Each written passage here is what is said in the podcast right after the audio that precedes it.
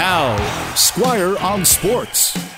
There are a lot of things happening today and tonight in sports. The Canucks are in Edmonton, albeit an exhibition game, but we do get to see Elias Pettersson and Quinn Hughes out there for the first time this season. And two baseball series begin today.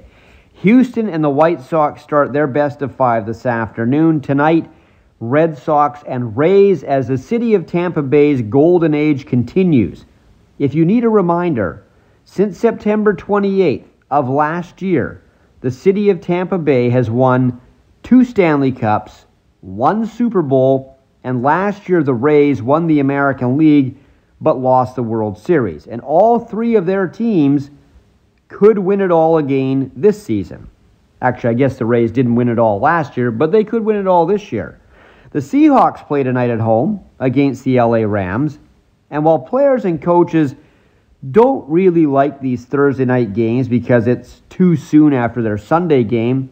Seattle should love it. First of all, they get to wear their action green uniforms, which they will wear tonight, and the Seahawks have never lost wearing these uniforms. Plus, Russell Wilson's record on Thursdays is 9 and 1.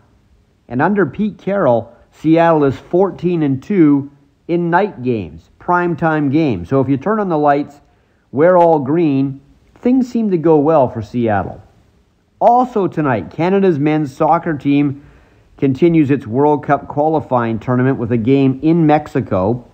Nobody really expects the Canadians to win this. If they could, the chances of a spot in next year's World Cup goes way up.